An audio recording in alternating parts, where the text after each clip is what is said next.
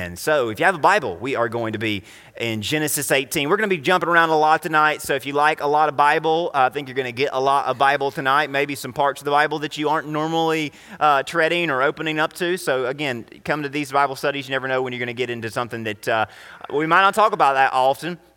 So, we're going to get into a lot of different passages tonight. We'll have some on the screen, but a lot of them we'll be turning to uh, Genesis 18. If you want to go ahead and put a bookmark in Judges 19, we'll be turning there in a little while. Uh, Psalm 139 will end up there eventually, and uh, we'll even make our way to Isaiah. So, I'll repeat all that stuff. So, just start out in Genesis 18, and we'll be there for a little bit. So, as long as I have been in church, uh, as long as I've been alive, uh, which I've been brought up in church, um, there has been a persistent prayer request repeated and that's reverberated throughout every Christian assembly I've ever been a part of.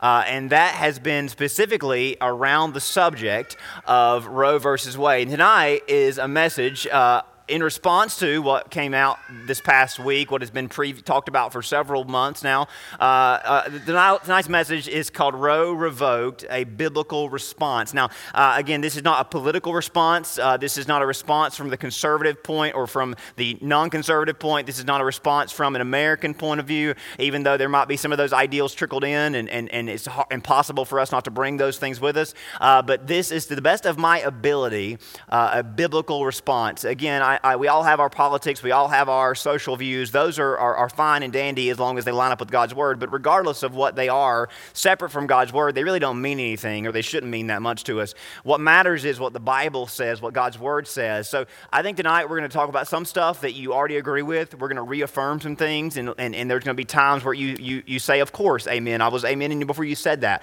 Uh, we're going to talk about some things that maybe uh, you, you, didn't expect to come up in this conversation, uh, but I, I think they're, again, biblical, which I think we need to search the whole scriptures for what God's word says about this subject and subjects in the periphery. And we're also going to really start our conversation uh, around uh, kind of how we respond to the things going on that we have no control over, uh, whether it's sins that are committed or whether it's decisions that are made or not made. So we're going to be a little bit all over the place tonight, but I believe it's going to be a, a cohesive message in the end and one that will benefit from. So uh, again, as long as I've been alive, as long as, as, long as I've been in church, um, I have heard a persistent prayer request uh, mentioned in church before I ever knew what it really was, honestly. I remember being in church and hearing people say, hey, we need to pray for this or pray pray against this. And, and I did, it was probably into my teenage years, honestly, and, and I don't really remember. But I, I, didn't know what it was about. I didn't really know what the word meant or what the subject was about or what the court case was about. Uh, but again, growing up in the 90s, it wasn't that far removed considering where we are now, even 20, 30 years later. Um, but I remember all of my Christian life and all of my church life, I've heard uh, a prayer for the end of abortion that I've been commanded to and led by the church to pray for an end of abortion. Again, didn't know what abortion was for a long, long, long time times. I heard people talk about it. Uh, hey, we should pray that this would stop. And, and again, it was years in the, you know, teenage years when I, you know, learned about it really in school probably for the first time. Whenever I began to learn civic, uh, civic history and, and, and, world history or United States history. Um, Supreme Court and, and, some of the major cases and milestones, uh, and probably around you know, 9th, 10th, 11th grade, uh, learning about Roe versus Wade, which is what, uh, you know, of course, is connected to the subject of abortion. So, all my life in church, I heard the request that we should pray for the end of abortion and uh, attached to the hip of that prayer request was that we would pray for the end or the revocation of Roe versus Wade. Again, never knew who Roe was or who Wade was and really what the verses meant, but this is what we should pray for. And, and again, as a kid and as a teenager, I just kind of went along with it because, of course, um, if it's bad, we need to pray about it or we need to pray for God to, to, to take us out of it. Now, uh, every political cycle, every election cycle, the, the, the, this was a big subject, and uh, over time, uh, it, it went from being something that everybody kind of had a similar opinion on and there was a fringe group that said this one thing, and then it grew into being a majority opinion um, in favor of or supporting uh, the cause of abortion. So uh, again, th- things have changed quite a bit in my time on earth since the since the 90s, and and, and opinions and uh, the different uh, attitudes toward it. Uh, nonetheless, uh, I've heard this, and I've been a part of the prayers for this or around this subject since I was again old enough to remember that abortion would end and that Roe versus Wade would be revoked. Now, the latter, uh, the latter, the revocation of Roe versus Wade, I didn't realize this until probably you know a long, long time after. But obviously, the revocation of Roe versus Wade would not guaranteed and will never guarantee the end of the former. Um, but the idea was, and there's obviously truth to it, uh, that Roe versus Wade made made it legal and and made it uh, and provided federal funding and assistance and, and uh, support for the cause of abortion. Now, y'all don't need me need me to go into the or chronicle the lengthy uh, you know story behind this. Uh, again, it's almost 50 years. Literally, it'll be 50 years next January since all this is, has, has transpired. Um, y'all don't need me to go into a lengthy story. Y'all know all about it. Many of you have lived through it and watched it go you know go from one end to the other um, and, and talk about the different responses and all that. That's not why I'm here while you're here, clearly, um, you know, some states have worked to, uh, to restrict abortion as much as possible to varying degrees of success, even under the last 50 years or in the last 50 years. Uh, and, and, of course, now we'll be able to do even more. Uh, but nonetheless, here we are, uh, again, almost 50 years later, uh, the courts have rescinded and revoked the federal legalization uh, and sent it back to the state governments. And of course, there'll be plenty that will uphold Roe and, and even, you know, go farther than, than what its original ramifications were. And there will be plenty that will ride the middle of the fence, and there'll be plenty that will make it completely illegal. And, and that's kind of where we're going to be at probably uh, for the foreseeable future. And even if it's not something that is assisted by governments, there's going to be people that choose that direction, and, and that's just going to be something that's uh, really impossible to avoid. But nonetheless, uh, the short story is that abortions will still happen even in states where it's illegal. People will choose, or people like they are forced to, or feel like they have no choice to terminate a pregnancy. People will do that. And again, we probably won't ever be able to stop people uh, from, from doing that in an entirety or in, in a complete sense. Uh, but the subject uh, being on everybody's mind, the subject being on everyone's mind, us being us having prayed for this for years and years and years and years, a lot of times probably praying, wondering if it ever happened, much like the church whenever Peter was in jail and they were gathered in uh, John Mark's house praying for, uh, for Peter to be released from prison. And when Peter shows up wanting to get in, they didn't believe it was him because they prayed for it, yet they never believed it actually would happen. But thankfully, God hears our prayers even when we are filled with doubt, which I'm very, very, very pleased with and very filled with hope on that occasion. Uh, but the subject on our minds, I feel like it's a good opportunity for us as a church and really a necessity for the church to gather around the subject that clearly gets our attention. And everybody, you know, this you go on the internet and talk about it, everybody has an opinion, right, wrong, and, and, and between. And I think it's good and it's really right that we as a church discuss what the Bible says about this and how it might address the different concerns that we may have with regard to it. Uh, and, initially, we're going to come from a point of view that you might not have ever come from, but I feel like a lot of Christians are at or have really held this concern, uh, and then we'll launch from that place. Uh, so there's going to be a lot of kind of mini messages in, in, the, in the talk tonight uh, that uh, deal with this overarching subject or, or, under this overarching subject, but I think that uh, we'll see it come together with each section. Um, I, I want to get to the less important area of concern first. Not that it's not important, it's just not as big a deal as the actual issue. Uh, but it doesn't fit the larger theme, but it will play into, uh, you know, and provide a good platform for that conversation. So I feel like abortion comes into the church's mind and abortion concerns the church particularly the American church, and of course that's who we are, we can't avoid that. I, I feel like abortion concerns the church for two separate reasons. Uh, where there, while there is obvious concern, and I, I, believe the greatest level of concern for the lives that are risked, the, the babies that are at risk, I feel like that's the main, main reason. Of course, that's what it's about. It's about aborting children, so of course that's the main concern. But I also feel like and I think you'll agree that there is a vocal concern with how this affects us how this issue or how the legalization of and the ongoing, you know, uh, partaking of uh, abortion and the, and the support for abortion, I, I, feel like there's, there's a lot of concern in the church, not just about abortion, but about, about a lot of sin and sin that is endorsed and sin that is legalized, if you will, and sin that is uh, apologized for or upheld and supported on a national level. I, I think you'll agree. I think there's a lot of concern in the church over what is it, you know, how is it going to work out for a nation that not only allows it, but in some cases uh, uh, facilitates it and enables it? Uh, we'll cover the last one first because I think that will allow us to focus solely on the, the lives that are at risk, which deserves most attention. for the later part. Um, I feel like there's often a lot of discourse around how God may well judge a country if such things like abortion are not only legal, but enabled and upheld as a just thing. Now, you may not have ever worried about that, but I feel like having grown up in a very conservative you know, culture, being a very conservative person in, in, in almost every way, uh, having grown up in a church where there was this sort of, uh, you know, not fear, but this sort of, you know, concern over, well, as America goes down a certain road, does that mean that we as a nation are nearing a place of, uh, of being judged by God, or have we already been judged by God? And there, that's a whole conversation that we could talk about for all night long. But I think that there's a concern, and I think you'll agree that Christians often bear a burden, and, and not that this isn't a, a real and, and, and righteous burden. I feel like there's a lot of times where Christians are concerned that if a nation upholds sin and endorses sin and enables sin, uh, not just abortion, but other issues that are deal with morality, I feel like there's a concern in the church that if this is allowed or encouraged, even if we don't endorse it, even if we stand against it, is there a chance that we might suffer from some ramification that God allows to happen or God brings on the nation. And obviously, you're concerned with what might happen in your own country because that affects you, right?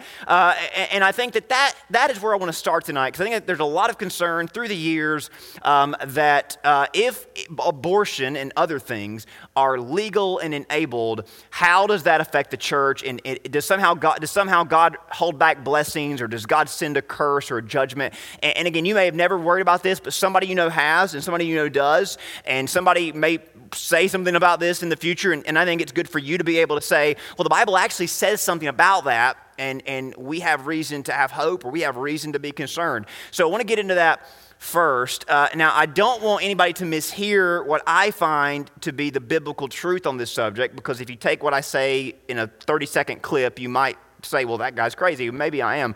But I, I want to make sure that you, you, we understand that we're staying in the Bible and we're rooting our talk in the Bible, and we want to make sure that we hear what the Bible has to say, not what anybody else has to say. Now, I feel like there's a lot of misappropriated and outright uh, uh, uninformed opinions uh, about this subject. So, by no means is this to make light of the subject or area of concern, uh, but we'll get to that. But remember, uh, right now we're just focusing on the notion, or really the fear, that we often have certain sins, uh, that, that we have about certain sins running rampant, and how that might affect everybody else. So, this is why uh, the church is often a great, uh, has a vocal, uh, has, a, has a strong voice against certain sins that nobody in the house commits, but we are concerned if they're allowed to go on, you know, is that going to affect the national level? Is that going to somehow cut off God's hand from the nation? And again, that's a very Old Testament ideal, and that's something that obviously we know a lot about because we read the Bible a lot. Um, so I want to address that specifically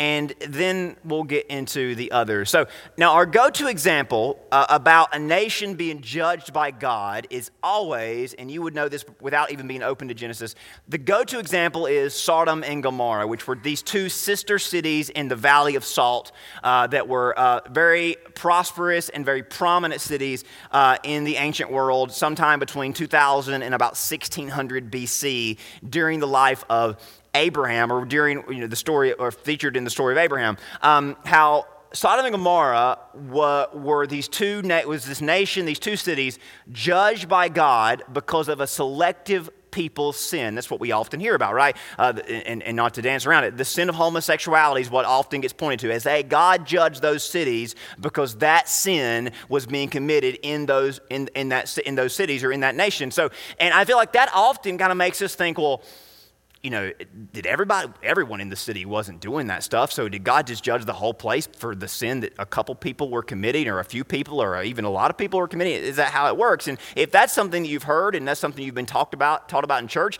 no wonder you, are concerned uh, about, hey, what happens when a nation says, hey, this sin's okay? Uh, how's that affect me? And if you're, if that concerns you, of course it should concern you because there's a story about two nations getting lit on fire in the Old Testament, not to mince words, right? They literally burned to the ground. Um, so I want to jump into that story, and then I want to kind of glean a little bit of information about what God was up to in that story and how that affects us, how that actually can uh, give us a pretty incredible word tonight around this particular subject. So, if you have a Bible open to Genesis 18, uh, Genesis 18, I want to look. I want you to look at Genesis 18, verse 16, and read with me down through verse 20. So, this is after God has come to Abraham. God comes to Abraham in, in human form. He's got two angels with him. Uh, Abraham cooks him dinner. Uh, so, it's a really neat story, but then it kind of goes into a more serious direction. The men, which are the angels, rose from there and looked towards Sodom, and Abraham went with them to send them on their way. And the Lord said, Shall I hide from Abraham what I am doing? Or as the real reason I came here was to address what's going on down in the valley I can't keep this from Abraham, can I? Verse 18 Since Abraham shall surely become a great and mighty nation, and all the nations of the earth shall be blessed in him. For I have known him in order that he may command his children and his household after him, that they keep the way of the Lord and do righteousness and justice, that the Lord may bring to Abraham what he has spoken to him. And the Lord said, Because of the outcry against Sodom and Gomorrah is great, and because their sin is very grave, I will go down now and see whether they have done altogether according to the outcry against that has come to me. And if not, I will know. Now, of course, God probably already knew. I, am not just, I, he says he's going to see because he wants to know, but I assume God already knew, but he wanted to be present for a reason, mainly to talk to Abraham. But I, I want to talk about the outcry. It, it, says there again in verse 20 and verse 21 the outcry against Sodom and Gomorrah. Now, anytime you see the word outcry in the Bible, uh, it has a similar, it comes from a similar place. If you've ever read the story of Cain and Abel, right? You've all read the story of Cain and Abel, Genesis 4. The scripture says that that Abel's blood cried out from the ground to, uh, to, for, for justice. And, and, and in the story of Exodus, when the Jews are under oppression, it says that they cried out and that the outcry rose to heaven. So anytime you read the word outcry in the Bible, it specifically is in reference to an oppressed people crying out for help and for mercy an outcry for an oppressed people, specifically in this instance, against those enacting violence and immorality. So in Sodom and Gomorrah, there was rampant violence and immorality, which we all know the story, but we'll talk a little bit about more a little bit more about it later. But in this instance, there has been an outcry for an oppressed people against those enacting violence and immorality. Now, if you study a little bit of history, secular history, um, the, the, the, history will tell you that Sodom, specifically, being the, the major, the, the main city of the two, Sodom was sort of like an ancient Las Vegas. Uh, it, it, was a city of high rollers and uh, elite insiders. Uh, outsiders outsiders were not welcome in this city. And this was really a custom in the ancient world. But Sodom and Gomorrah, you did not visit Sodom and Gomorrah. You essentially applied to live there. You applied for membership there. And woe be unto you if you were wandering through the desert and came to the city of Sodom looking for relief, because they would let you in, but you would not leave alive. Strangers were assaulted upon entry. They were violated and humiliated and murdered. If you study ancient history, this happened in several Middle Eastern cities. It, it, it, wasn't exclusive to Sodom, but Sodom and Gomorrah, specifically Sodom, if you were a stranger and you went into the city thinking that somebody might give you a drink of water or there might be a place to stay, you would be violated, you would be humiliated, you would be murdered.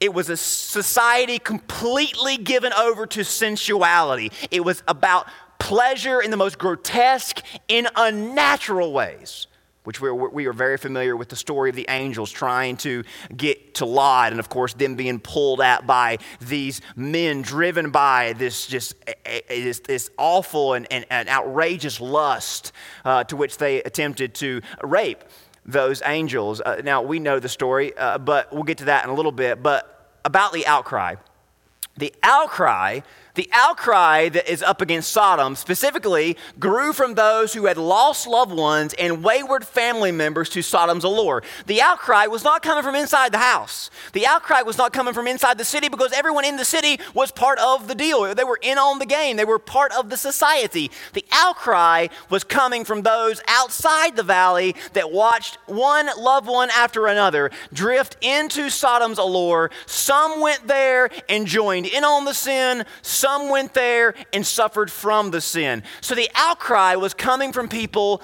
like Abraham. Now you understand why God came to Abraham because Abraham was one of those people crying out for his family that went down because of the bright lights and because of the possibilities of prosperity, Lot and his family went into the city of Sodom, not looking for sin, but looking for prosperity, looking for uh, their own, to make their own way.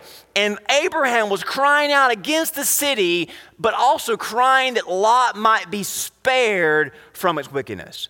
Now, if you know the, more of the story, Lot had found a place of prominence there. The scripture says that Lot had a seat at the gate, which means he was one of the elders of the city, which means he was one of the elected officials or somebody recognized as a great man. Now, we do know that Lot did not take part in the sin of Sodom, so how did Lot become accepted? Well, if you know the backstory, Lot essentially broke off of Abraham's tribe because his men were getting in fights with Abraham's men. So Abraham said, Listen, Lot, I've got more cattle I know what to do with. I've got got more gold than I know what to do with. I've got more servants than I know what to do with. So, Lot, you take a, a bunch of my cattle and a bunch of my servants and a bunch of my gold and go and make your own way.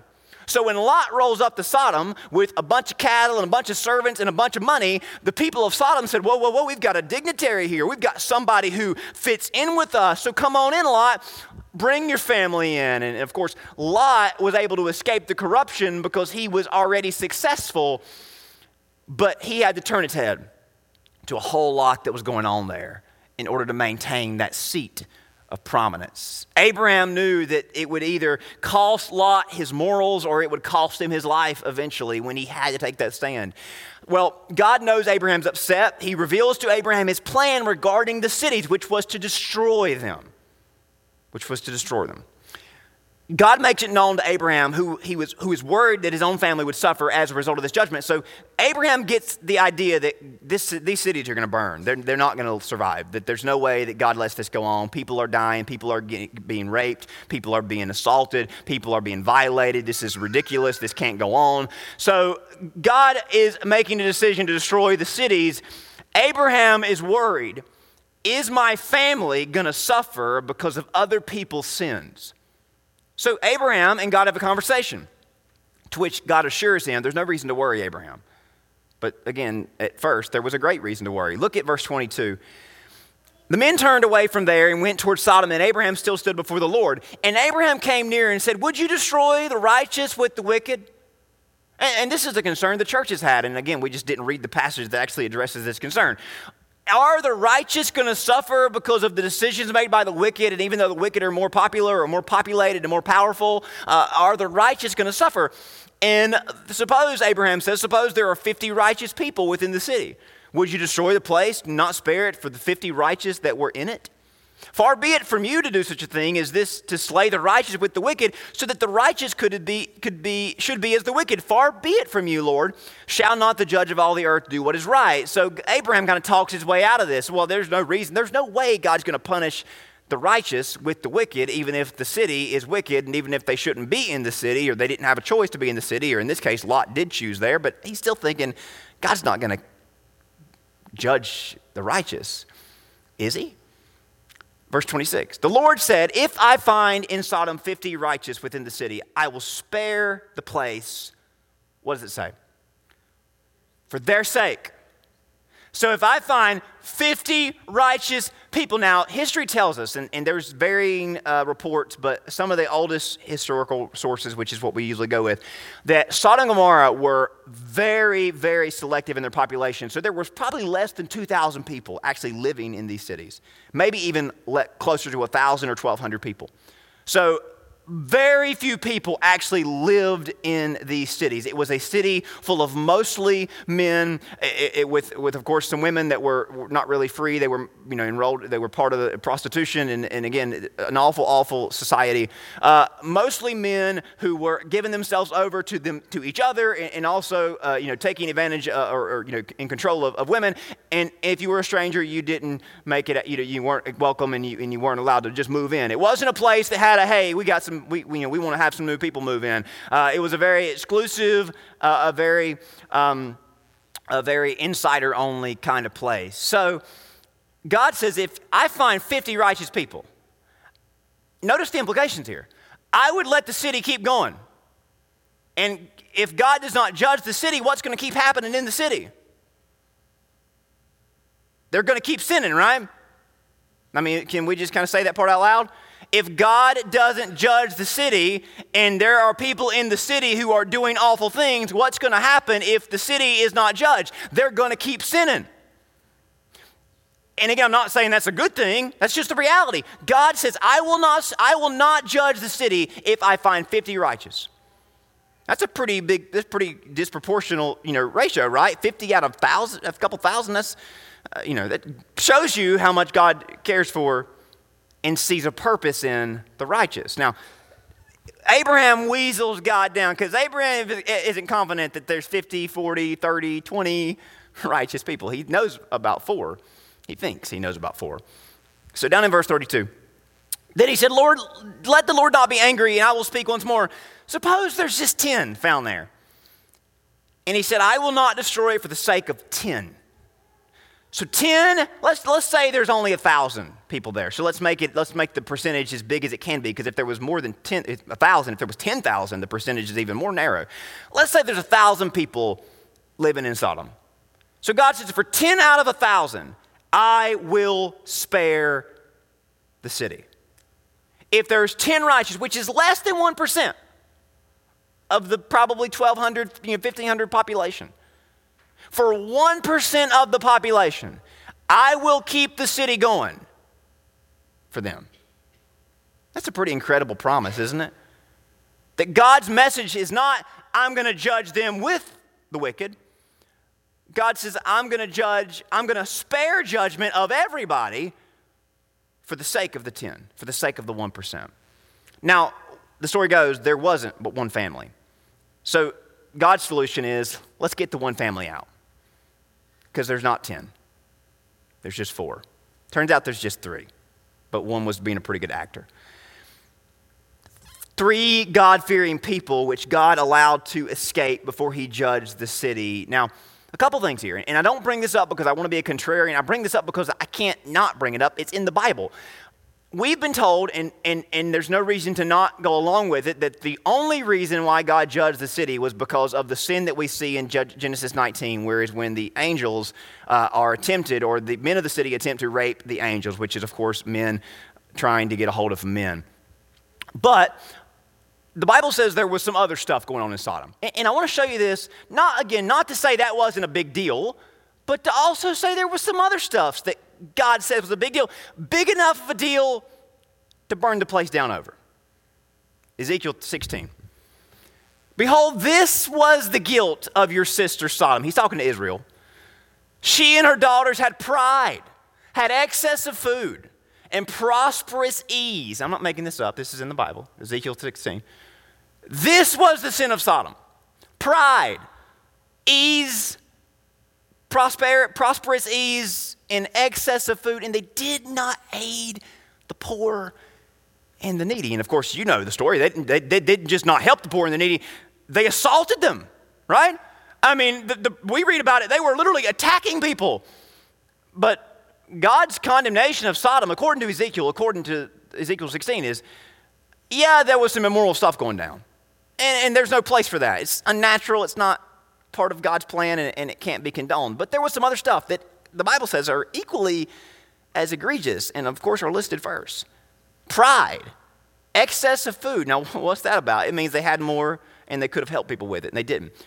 Prosperous ease. Prosperous ease mean, you know, we often talk about people that don't work because they, are, you know, lazy and they should be working. There's a lot of people that don't work because they don't have to work. But that's still not an excuse, is it? Right? I mean, people that, oh, I got a lot of money, and instead of doing something with the money, they just kind of sit back and they count it. That, according to the Bible, is just as bad as people that choose not to and, and, and should. And according to Sodom's story, it was reason that they were judged. Now, that's why it's important to read the whole Bible, because sometimes the whole Bible gives you insight about other parts of the Bible. Now, keep in mind, God would have spared the nation. Now, remember, God would have spared the nation, prolonging the violence, prolonging the immorality, if there had just been 10 people found that trusted in Him. So, this tells me what God's response to sinful nations is.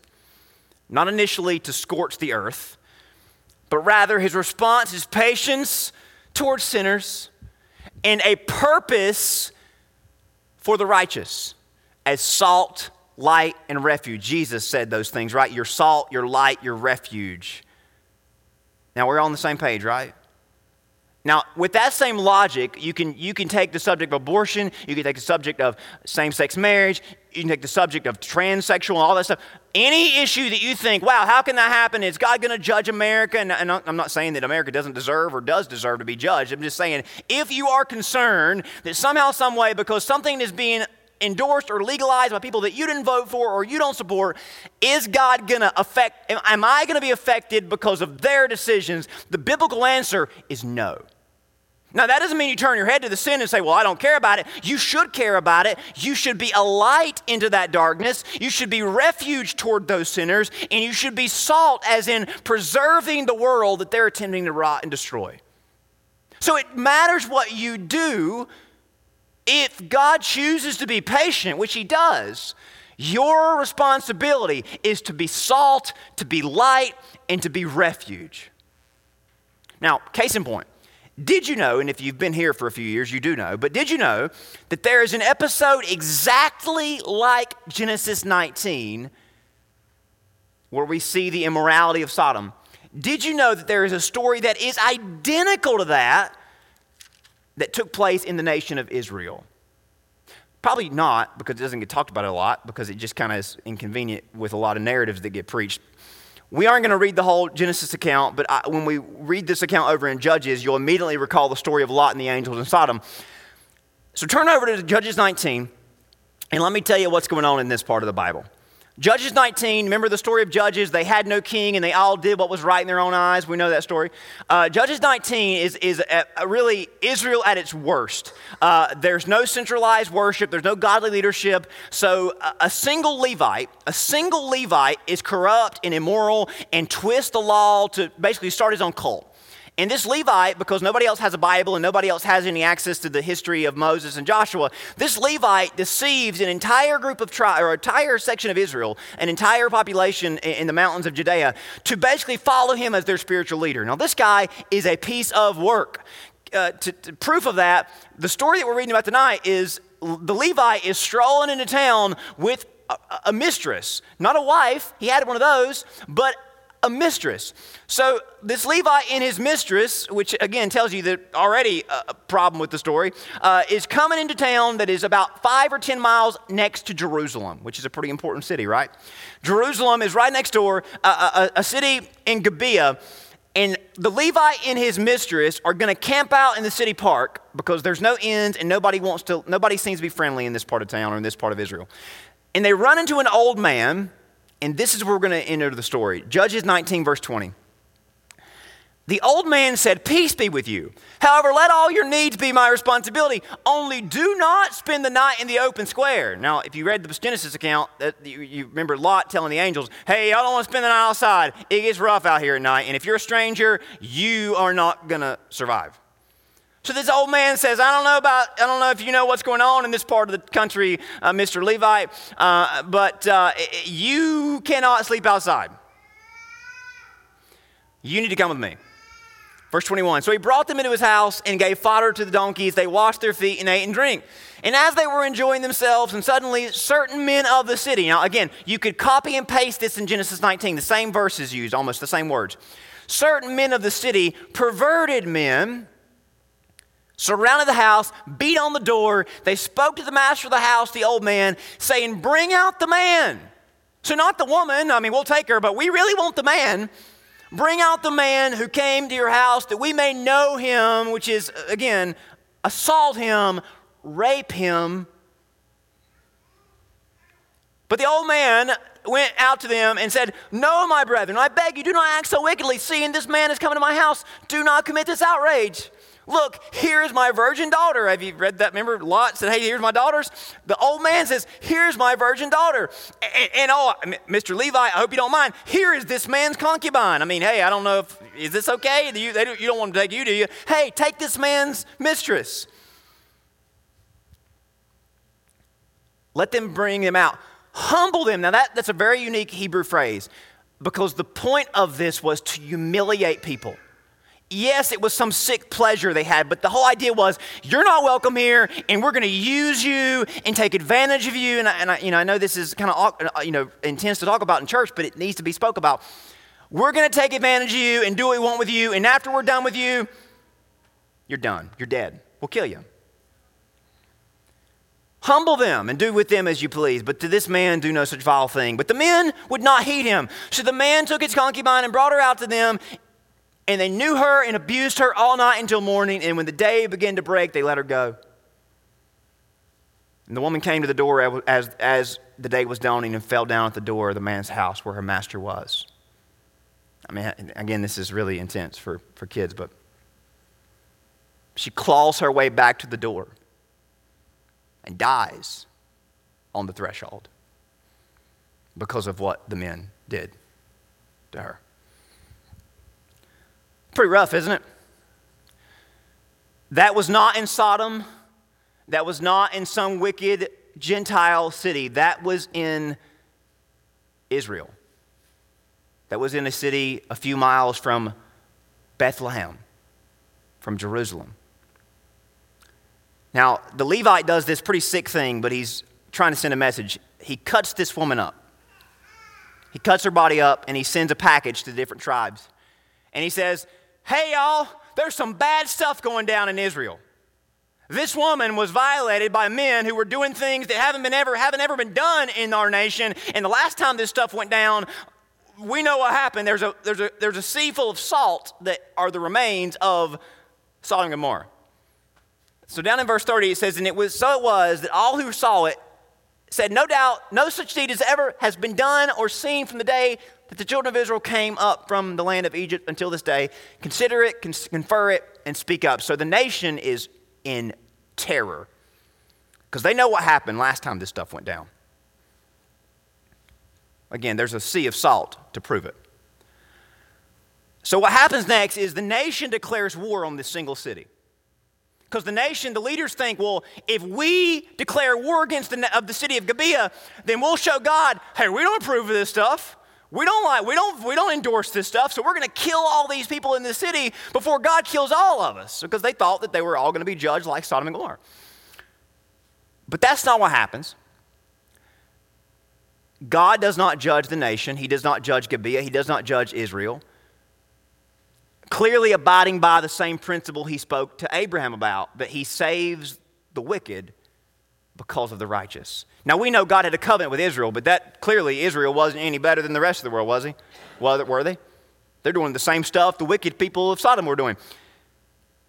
But God spared the nation, even though they were doing some pretty wicked stuff. Now, this is not to excuse the sin of Sodom, but it's to amplify the grace of God. Do we hear that? Are we on the same page about that? I'm not showing you the story to say, oh, that's not a big deal. That's awful. I mean, that's a, that's a sick and twisted story, a heartbreaking story. And, and hopefully, it, you know, those men, the people that were a part of that, are in eternal judgment for what they did. But God does not destroy the city or the nation, He spares them. Because God had a covenant with Israel. So, you know what this says to you and me in our nation, in any nation? While his patience persists, we must endure, keep preserving, keep shining, and keep offering refuge. That's what we got to do. I, am not trying to say the sin isn't a big deal, it is. But our mission must be a bigger deal to God because God is patient with our nation, with every nation, but with ours as we've witnessed it. I hope this help puts to rest some fears and concerns, but again, not because the sin isn't a big deal, but I hope this brings our attention to, the, to, to what our purpose is. Now, let's close out by talking about the actual issue that we came here to talk about abortion. Psalm 139, if you'll turn there with me. Psalm 139 is a psalm of David. It's an, um, an incredible psalm about each and every one of us, the value we have, the purpose our lives have, but it also gives us some insight about when life begins. It's an incredible insight. Psalm 139, verse 13 through 18. For you formed my inward parts, for you covered me, literally gave me my body in my mother's womb. I will praise you, for I am fearfully and wonderfully made. Marvelous are your works, that my soul knows them very well. My frame was not hidden from you. When I was made in secret and skillfully and wrought in the lowest part of the earth, your eyes saw my substance, being yet unformed. That is an incredible verse. Your eyes saw my substance, being yet unformed. In your book they were all written. The days fashioned for me when as yet there were none of them. How precious are your thoughts toward me, O God. How great is the sum of them. If I should count them, there would be more in number than the sand. When I awake, I am still with you. So, hallelujah for this incredible passage that doesn't just give us courage and us hope, but it tells us about all life, all human life. Specifically, teaches us about the sanctity of human life that begins in the womb. Again, this isn't news to us. This isn't something that you don't dis- you would disagree with me. I'm, everybody agrees on this if you're in a church like this. But again, maybe this is something you've never thought about, so we need to talk about it. That the sanctity of human life, life begins in the womb, but it continues to the tomb that there's never a point there's not a point you know in your you know as you as you're a fetus there's not a point where you know before you were born well, you know six month nine month where you actually become a person. From the very moment of conception you are a valuable human being to god. But also there's not a point in your life where you cross over some threshold you know 80 90 95 100 where all of a sudden you lack value. From the beginning to the end you matter to god Everybody has an instinctive value from the womb to the tomb. Verse 14 mentions the womb. Verse 16, my unformed substance. So, in, a fetus's most primal embryonic state, there is life ordained by God. Not a few weeks in, not a few months in, but literally the moment of conception most primal, embryonic state, there is ordained life by God. Now, I know this brings so many questions to the table that maybe you don't have, but somebody next to you might have. So I want to bring these up to us because you, might need to be, you need to be prepared to talk to those people. People bring up the issue of rape, the issue of incest, the risk on a mother's life. All those are real concerns that I've never dealt with as a man. And, and fortunately, as God has given me a, a, favorable state, I never have dealt with, even uh, uh next to uh, a, a woman. So, the issue of rape, incest, and the risk on a mother's life, I know those are real questions that people have. But here's what I also know we cannot run from the truth that what Psalm 139 tells us that all life is ordained by God. We can't run from that. And, and just because it might make us uncomfortable doesn't mean we say, well, I don't care about it or I don't want to deal with it. We got to deal with it. Obviously, if we've never been in the categories, we don't know what it's like to face those realities, but nonetheless, this is why we champion the cause of life and the value of life, not only for the baby in the womb, but for the mother who bears the child. Mothers bearing children must be reminded that their life matters too and they're facing if they're facing an overwhelming situation pulled by temptation and fear the church needs to love them and support them and remind them that their situation isn't irredeemable and that their child isn't inconvenient that he or she is a gift from god. Even if the situation is so uh, un- un- unimaginable complicated that doesn't take away that this chapter shows us that life is ordained by God. Yes, there may be complicated layers to the story that are beyond our understanding, but no measure of complication renders the child with any less value or purpose in the kingdom of God. No matter what they are born with, no matter what circumstances they're born into, no measure of complication renders a child or a person with any less value. In church, we need to be aware of this because when we have people with disabilities, people with situations that we've never thought about and never really gave much thought to, when they come into our congregation, we see someone who's not a nuisance, not a complication, not an inconvenience, but a life that has as much value and as much purpose as anybody else does. That brings value, that brings us to the value of women and children separate from birthing process. The Bible has a lot to say about this matter. We talked about this a few Wednesday nights ago, but it bears repeating. The Bible has a lot to say, a lot to say in closing about how we regard vulnerable women and children, vulnerable mothers and children, that they not be undervalued nor forgotten nor forsaken. Now, I, didn't tell you this earlier, but I would like for you to turn with me to Deuteronomy chapter 10, if you will. Deuteronomy 10. We looked at a few verses a few nights ago, but I, I want to bring this up because this is so important. Deuteronomy 10, again, that's early on in the Bible, uh, the, the fifth book. And you can just listen to me if you, if you can't get there. But Deuteronomy 10, in Deuteronomy 10, verse 12 through 18, God says to the people of Israel, This is what I require of you as, as citizens of my nation. If you're going to be known for one thing, and you think, well, I think there's a lot of things that people of God should be known for, well, this is what God chooses to make the most important thing. Deuteronomy 10, verse 12.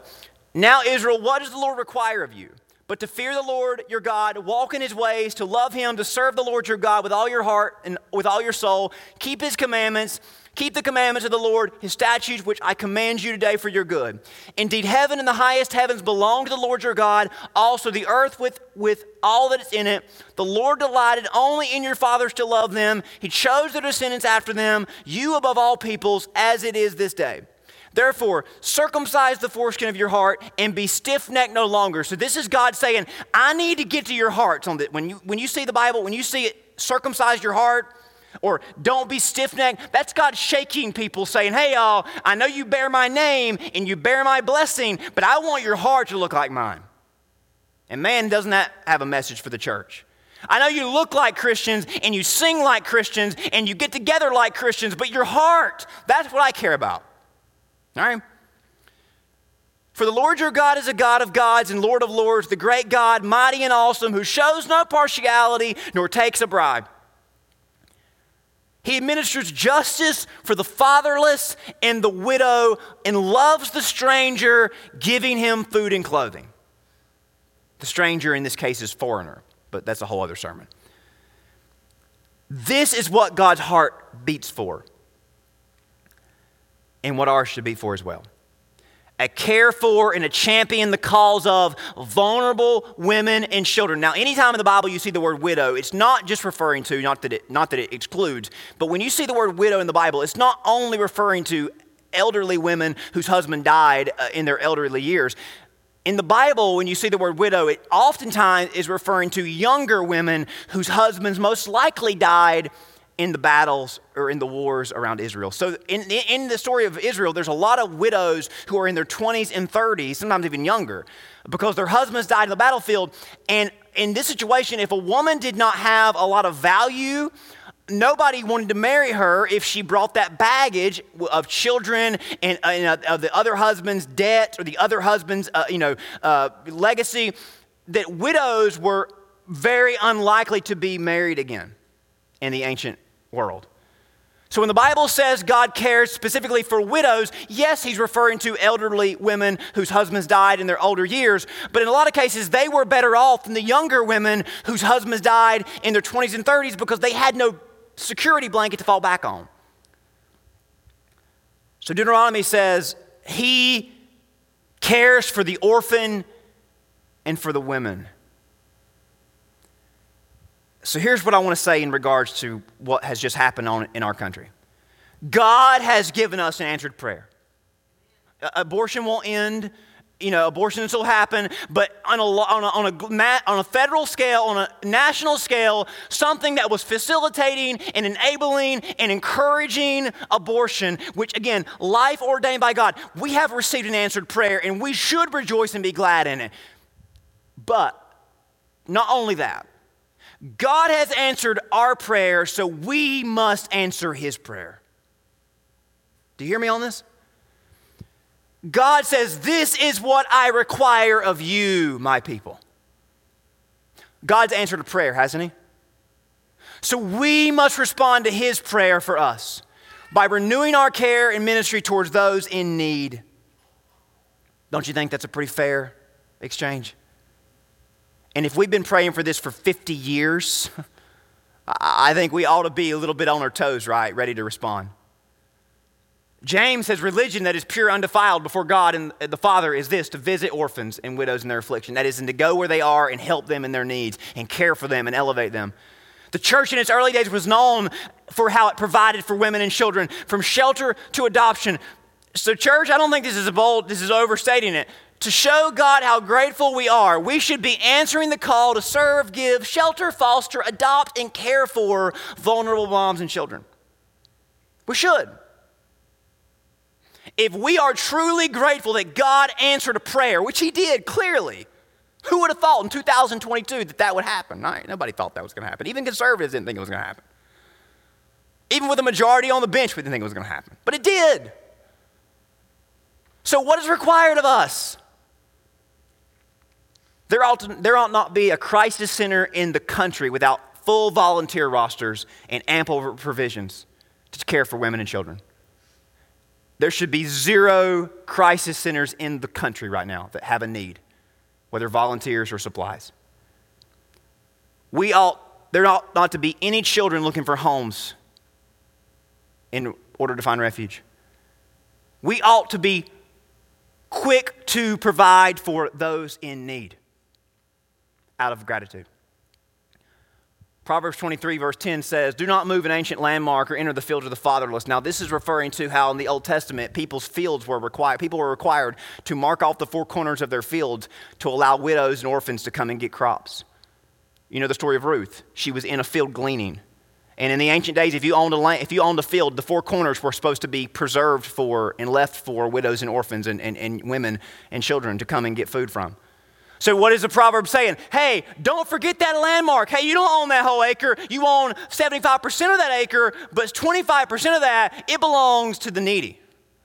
Well, I thought it was just 10. No, that's, that goes to God. But the 25%, right? Four corners, that goes to the needy. For their Redeemer is strong, and he will plead their cause against you. Who's you? It's me and you, right?